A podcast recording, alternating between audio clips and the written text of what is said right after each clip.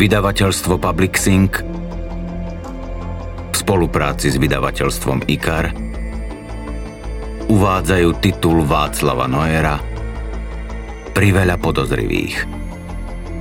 Audioknihu číta Juraj Smutný. Tento príbeh je vymyslený a všetky osoby v ňom tiež. Z čisto praktických dôvodov by ste aj niektoré reštaurácie, podniky, adresy alebo dokonca celé ulice, ktoré spomínam v niektorých pasážach svojej knihy, hľadali v Bratislave ako aj inde na Slovensku márne. Akákoľvek podobnosť so skutočnými udalosťami je takisto čisto náhodná. Iba bežné policajné postupy ostali zachované tak, aby zodpovedali realite.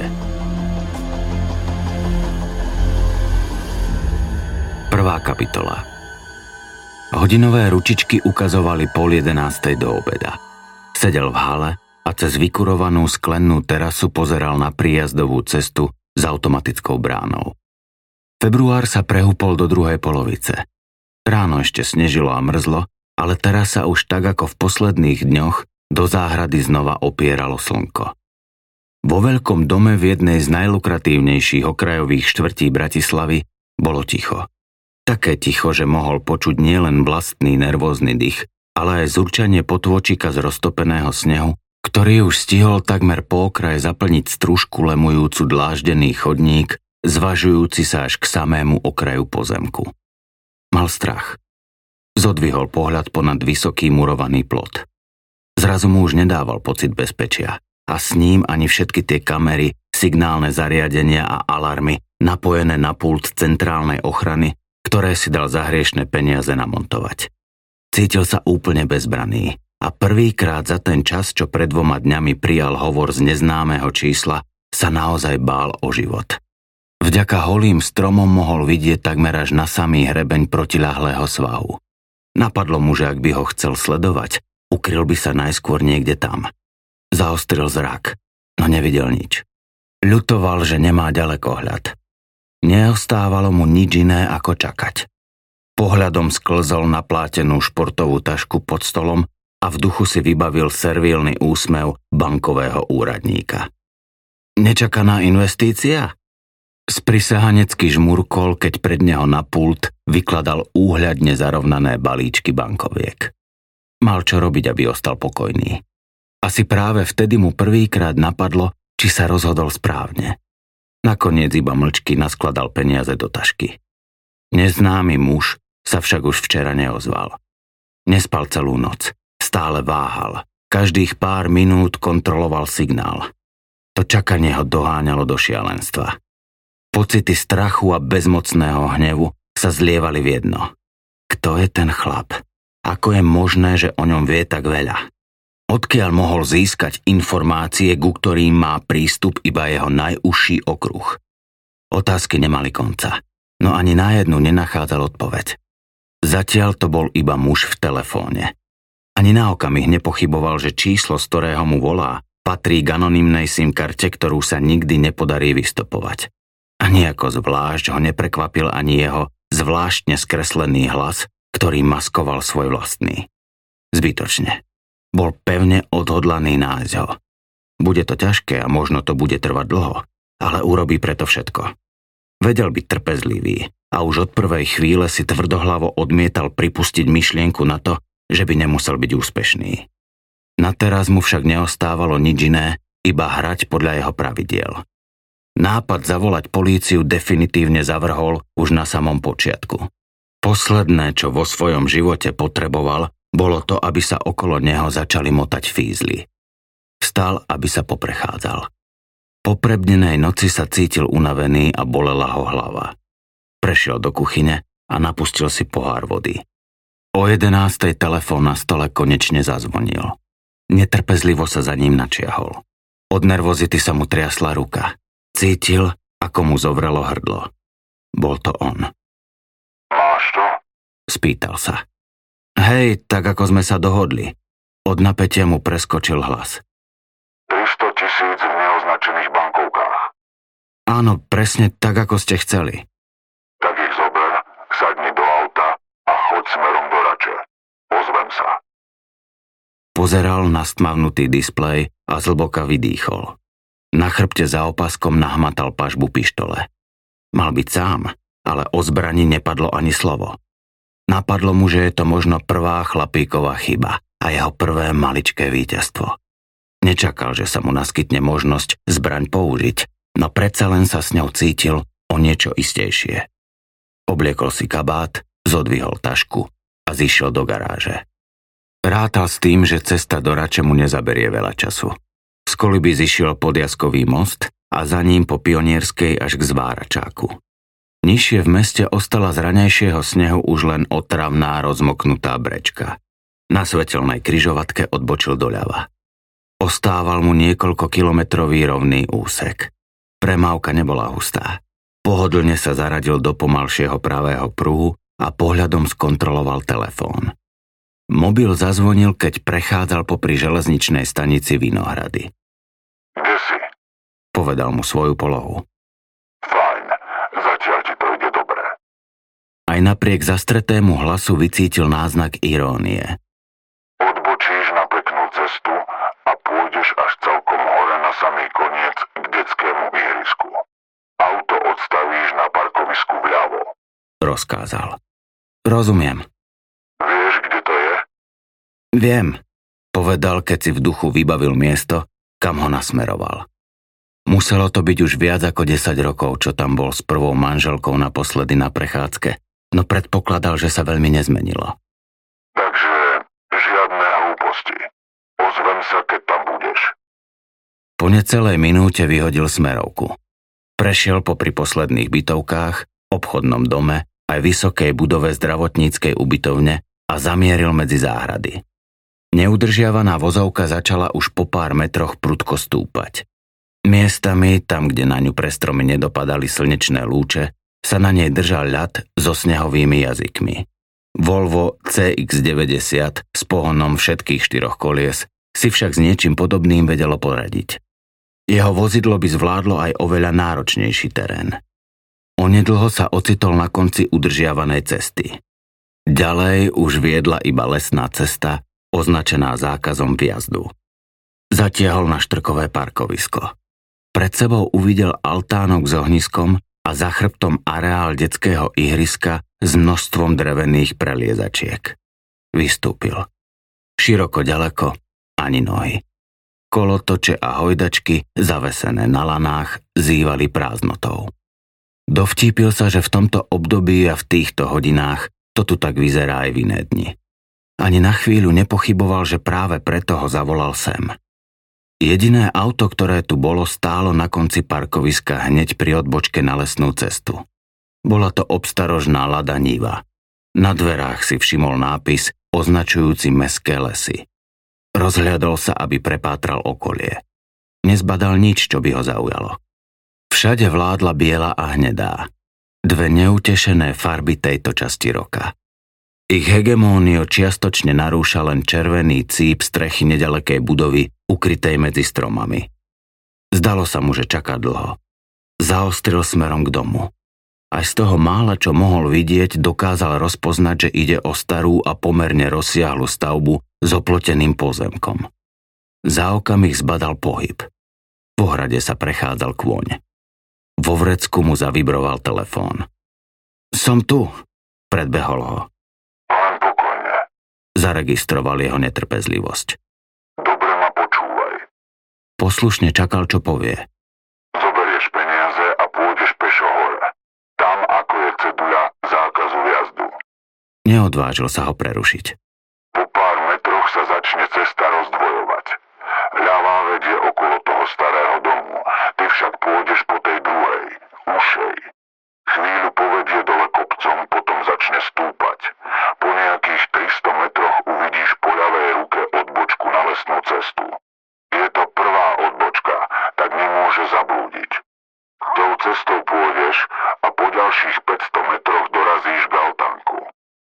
Nič nehovoril, len počúval.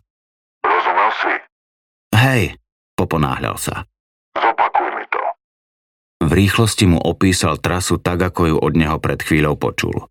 Dobre, tak to neposer. Keď to zvládneš, budeš mať to najhoršie za sebou. Nebojte sa, urobím všetko tak, ako ste povedali, uistil ho. A hlavne nezabudni, že ťa budem mať celý čas na očiach. Varoval ho, než hovor prerušil. Zo sedadla spolujazca zobral tašku, prehodil si ju cez plece a vyrazil smerom k lesnej ceste. Druhá kapitola Už po pár krokoch uvidel kryžovatku, o ktorej mu hovoril. Pohľadom zablúdil k budove. Nemýlil sa. Bol to skutočne veľký dom s pristavanými hospodárskymi budovami. Po pár metroch sa mu stratil z dohľadu. Teraz už cestu po oboch stranách obklopoval iba les. Najprv riedky, to postupne hustol. Aj chodník, po ktorom kráčal sa čím ďalej, tým viac zužoval. Išiel rýchlo, ale sústredil sa, aby neprehliadol odbočku. Budem ťa mať celý čas na očiach, opakoval si v duchu jeho poslednú vetu. Ten bastard teda musí byť niekde tu. Musí ho sledovať. Čo najnenápadnejšie sa pokúšal prepátrať pohľadom okolie. Márne. Široko ďaleko nevidel živú dušu. Dokonca aj vtáky ako by dnes toto miesto opustili. Napadla mu hriešna myšlienka, že by ho mohol vyskúšať. Čo keby schválne zišiel z cesty? Zastavil by ho? Prezradil by tak, že je niekde na blízku? Okamžite v ňom však prevládol strach. Nemôže riskovať. Teraz rozhodne nie. Bude ho musieť nájsť inak a inokedy. Tu nádej v sebe živil od okamihu, čo mu prvýkrát zavolal. V bezmocnom hneve si predstavoval, ako s ním potom zatočí. Zatiaľ zuby. Dorazil tam, kam mal podľa opisu odbočiť. Chodník začal prudko stúpať do kopca. Viackrát sa na ňom pošmykol a miestami sa musel takmer počlenky brodiť v blate a rozmočenom snehu. Dávno si už odvykol od fyzickej námahy. Bol zvyknutý posedávať v kancelárii a tak sa už po pár metroch zadýchal. Súčasne s únavou Pocítil chlad. Beznádejne premočené topánky sa do podobného terénu rozhodne nehodili. Napriek tomu pokračoval. Chodník sa teraz stiahol po vrstevnici. Prehustý porast nedovidel na vrchol kopca, pozdĺž ktorého postupoval. Pod ním, možno nejakých 50 metrov nižšie, tiekol potok. Vyšliapal posledné metre a v zápäti sa pred ním otvorila úzka planinka. Zhruba v jej strede zbadal drevený altánok. Zastal a doširoka sa rozhliadol. Znova mu zazvonil telefón. Napriek očakávaniu to nebol on. Číslo, čo sa objavilo na displeji, poznal na spameť. Zahrešil, no zodvihol. Vy ste mi nerozumeli, že mi dnes nemáte volať? Osopil sa na sekretárku skôr, než stihla čokoľvek povedať. Ja som... Teda samozrejme, ale Zajakala sa. Bolo to poprvýkrát, čo na ňu takto zvýšil hlas. Žiadne ale. Ale pán riaditeľ, sú tu z firmy. Skúšala vysvetliť. Napadlo mu, že možno predsa len pôjde o čosi dôležité. Myslela som. Povedal som, že dnes tu pre nikoho nie som. Zavrčal. Práve teraz pre ňo neexistovalo nič dôležitejšie, než ten špinavý potkan, ktorý sa mu má každú chvíľu ozvať. Mlčala. Povedal som to dostatočne jasne? Pre nikoho, bez výnimky. Už takmer kričal. Prepačte. Zdala to. Zdalo sa mu, že počuje vzlikanie. Uvedomil si, aký je podráždený. Nervy mal napnuté na prasknutie.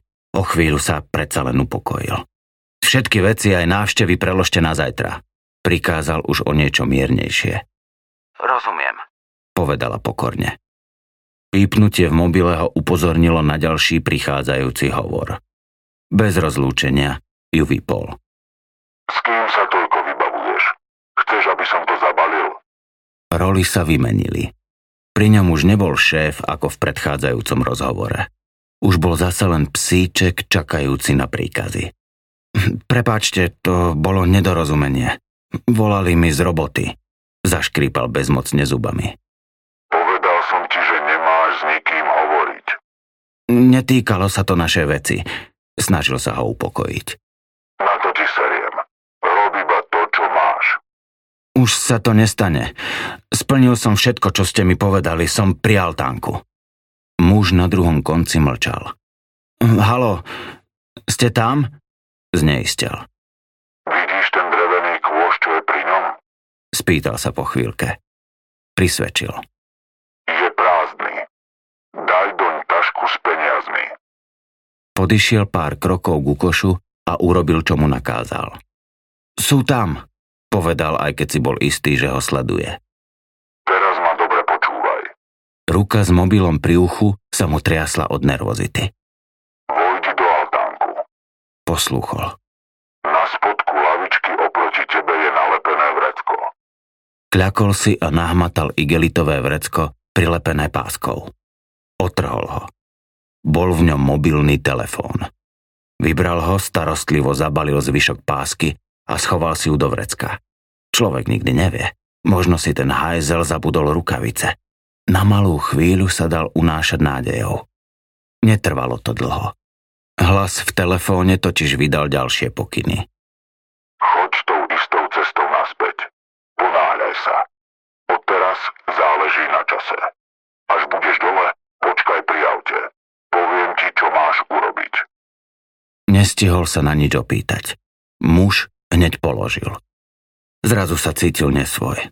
Urobil všetko, čo od neho chcel. Splní aj on teraz svoju časť dohody? Poprvý raz odvtedy, čo vyrazil z domu, ho okrem strachu prepadli aj pochybnosti. Strčil si vrecko s mobilom do vrecka a pustil sa dole kopcom. Už po pár minútach zistil, že zísť dole bude ešte ťažšie ako výjsť hore. Chlad už necítil. Ponáhľal sa tak, až sa spotil. Vlasy sa mu lepili na čelo. V spánkoch cítil tlkot vlastného srdca. Tesne pred odbočkou sa pošmykol a spadol. Sťažka sa zdvíhal, keď v kolene ucítil prudkú bolesť. Došlo mu, že musí zvolniť. Ak by si tu teraz zlomil nohu, príde o všetko.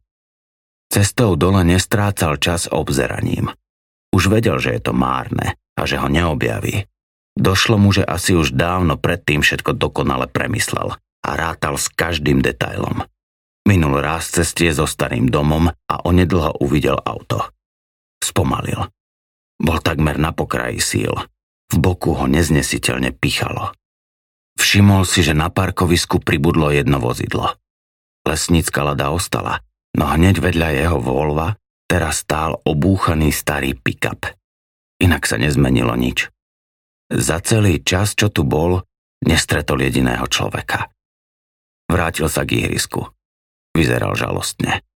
Kabát aj nohavice mal špinavé od vtedy, čo spadol na zľadovateľej ceste a jeho topánky už oveľa viac pripomínali pracovné baganže, než pôvodné špičkové vychádzkové poltopánky renomovanej značky, ktoré si ráno obul. Postavil sa do medzery medzi svoje auto a pick-up a oprel sa o kapotu, aby sa vydýchal. Po tom všetkom, čo práve absolvoval, pocítil silnú chud na cigaretu. Samého ho to prekvapilo. Už viac ako 5 rokov nefajčil. V ústach sa mu nazbierali sliny. Musel si priznať, že už nevládze. Fyzická záťaž spolu s enormným psychickým napätím si na jeho netrénovanom tele vybrali daň. Znechutene si odplul priamo pod nohy. Zazvonil telefón. Modlil sa, aby to už bolo posledný krát. Netúžil po ničom inom, než potom, aby sa táto hra na mačku a myš konečne skončila. Čakám, vyhrkol. Zasmial sa chlap v telefóne. Podobal sa viac na robota, než na živého človeka. Všetko je v poriadku. Urobil si, čo si mal. Vidieť, že si rozumný muž. Radosť spolupracovať s takým človekom, ako si ty. Rozhodne nemal chud na podobné komplimenty. A čo vaša časť dohody? Spýtal sa netrpezlivo. Chceš ma uraziť? Samozrejme splním všetko, na čom sme sa dohodli. Trochu mu odľahlo. Usúdil, že ak by ho chcel podviesť, už by mu ani nevolal. Čo mám teda urobiť? Spýtal sa. Zober si mobil, čo som ti nechal pod lavičkou. Je zapnutý.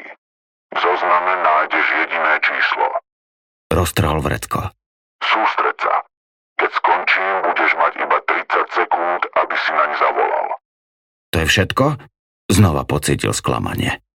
Človek, čo ti zodvihne, ti povie všetko, čo potrebuješ vedieť. Ale Dosť rečí. Neboj sa. Dosť nechal ho dokončiť. Plecom si pridržiaval vlastný mobil, kým roztrasenými prstami preklikával menu predpotopného tlačidlového telefónu, ktorý našiel v altánku. Teraz sa s tebou rozlúčim. Počkajte ešte. Mal pocit, že si za svoje peniaze zaslúži viac. Bolo mi potešením. A nezabudni. Iba 30 sekúnd. Zasmial sa a zložil. Vulgárne zahrešil. Pozeral na číslo, ktoré našiel v zozname. Špinavý bastard, zaklial. Chrbtom sa oprel o svoje auto a nedočkavo stisol tlačidlo volania. Náhle niečo zasyčalo. Oslnil ho prenikavo silný záblesk. Výbuch, ktorý do širokého okolia rozmetal spolu s jeho telom aj obidve autá, už vlastne ani nepočul.